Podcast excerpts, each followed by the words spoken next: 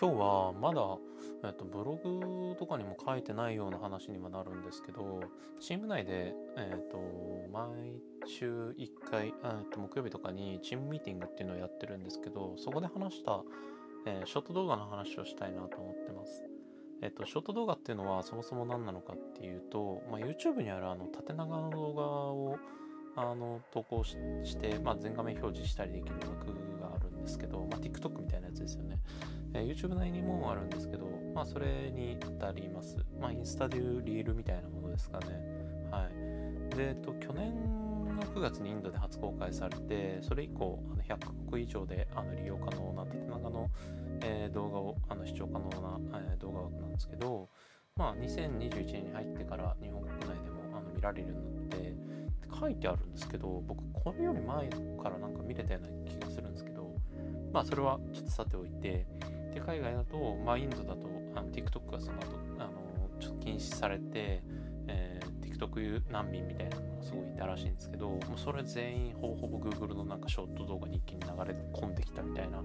あの、まあ、これは多分噂レベルの情報なんですけど、まあ、そういう話もあったりするんで、えーまあ、結構そのぐらいこう魅力的なあの枠になっています。僕自身も結構そのショート動画縦長の動画の枠 YouTube 開くと結構あの見に行っちゃうんですけど、まあ、結構自分の好みだったりとかも学習して表示してくれてる感じってのすごいあって結構なんか動画あのめくってめくって見ちゃいますね。はい。でまあ結構無限に時間使っちゃうんですけどまあ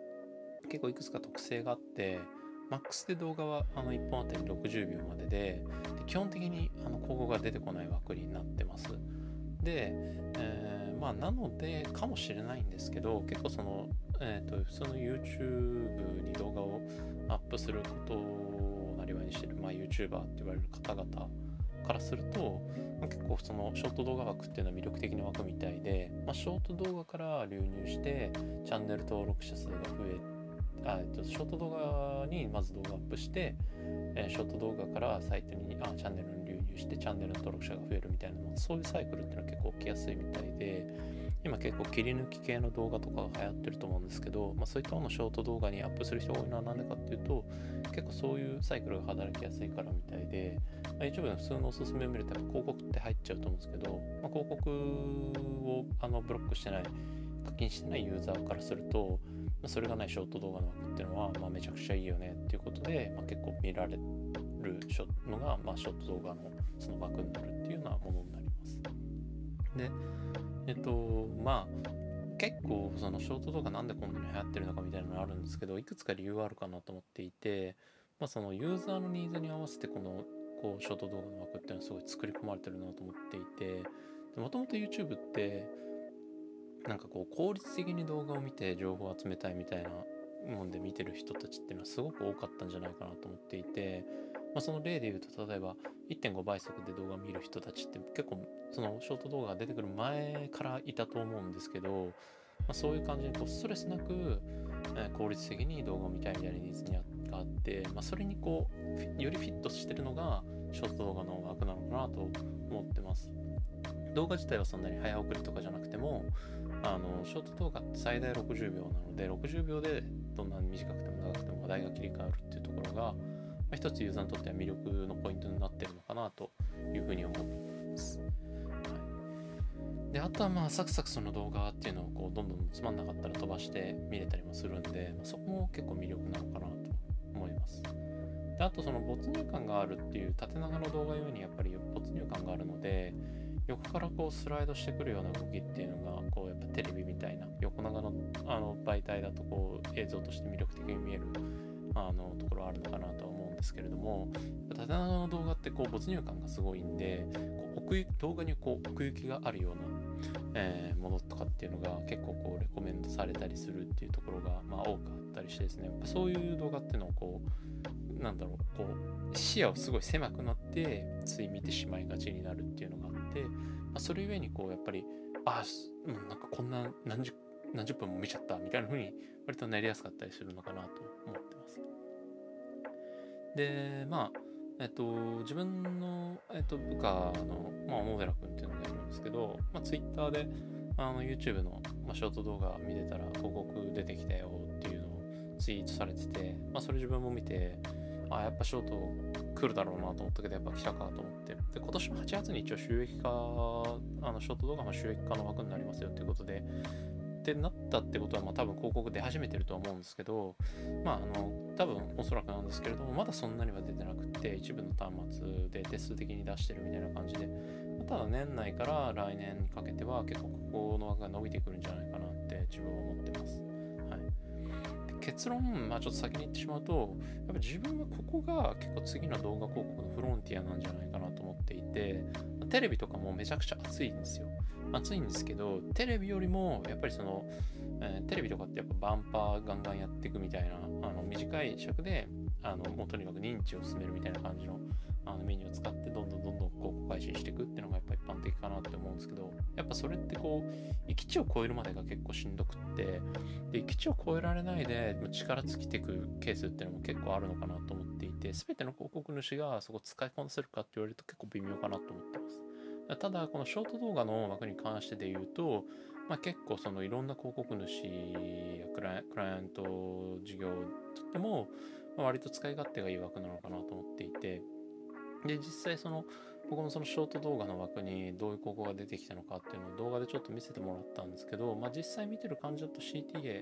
あの、コンバージョンにつながるような、あの、動線設計みたいなのもしっかり割とされているので、まあ、そこは割としっかりされれば、まあ実際そこからコンバージョン獲得みたいなこともできたりして、直接獲得が、こう、ショートでもどんどん狙えるようになったりしていくんじゃないかなっていうのをちょっと思っていたりします。でただ、さっきも話した通りで、そのやっぱり広告が出てこないからショート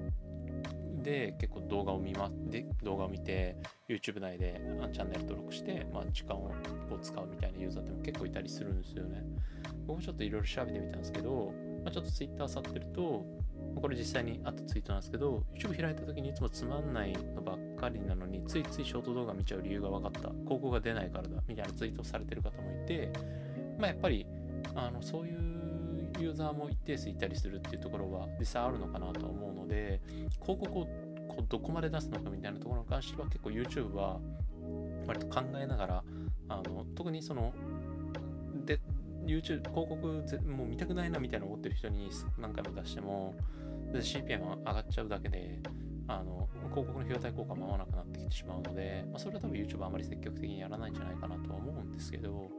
まあ、ちょっと YouTube 側がどういう対応してくるのかっていうところは、ちょっと気になってしまうところではあったりはするっていうところがまず言ってあるのと、あと、ここの枠専用に広告を用意してやるっていうよりも、おそらく YouTube は、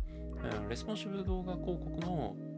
えっと、つまり、えっと、VAC のえ数ある広告配信枠の中の一つとして、このショート枠を使っていくんじゃないかなと思っていて、で、まあ、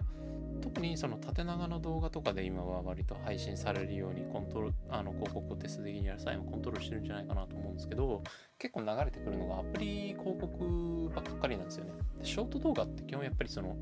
ね、スマホで見るようなあの方が多かったりはするので、っていうのを考えると、まあ、アプリの広告であれば方法、まあ、スマホに配信するじゃないですか。まあ、なんであのそこの広告を今ちょっと出してテストしてどんな感じなのかなっていうのを YouTube は見てるんじゃないかなっていうふうに自分はあの考えてます。はいまあ、なのでもしかすると VAC でスマホに限定した縦長の動画でキャンペーン作ってあの配信しているとちょっとずつショートに出る割合みたいなのも増えるかもしれないです。ただ、まあ、あのファインド広告みたいに多分、まあ、やっぱディスカバーとか Gmail 面とか YouTube 面とかどこに出すのかは YouTube あの、まあ、Google がコントロールしてると思うんですけど、まあ、そんな感じに多分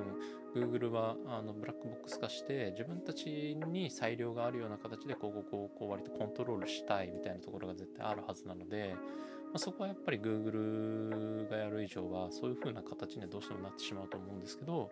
まあ、今からちょっと縦長の動画トライしておくとかっていうのは全然やってもいいかなと思っていて、まあ、例えばそのえーと、Facebook とか、えー、TikTok だったりとかで縦長の動画ちょっとテスト的に配信してみて知見を貯めておいて、まあ、あの Google の YouTube 広告の方でも展開してみて、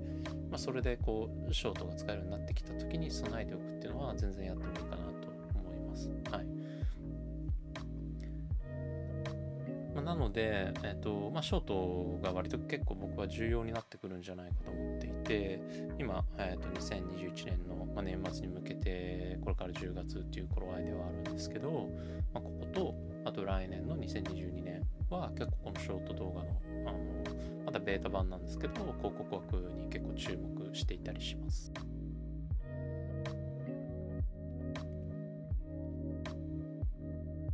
弊社ではですね、現在、広告運用者の経験者の中途採用を非常に強化していまして、もしこの放送を聞いてくださっている方だったりだとか、普段ブログや自分のツイッターだったりをチェックしている方で、まあ、今現状転職活動中の方だったりとかいらっしゃれば、ぜひ弊社のカジュアル面談を受けていただけたらなと思っています。まあ、本当にカジュアルなものにはなるんで、形式はあの面接みたいなものではなくて、まあ、本当に会社のことをあの自由に質問したりあの聞いたりすることができるみたいな時間になるので、まあ、ぜひ気軽に申し込んでいただけたらなと思っています。であとそれとは別になんか会社のことじっくり聞きたいですみたいなお話とかあったりするのであればあの自分の方に TwitterDM だったりとかブログの方にあの問い合わせフォームがあるんですけどそちらから気軽にぜひ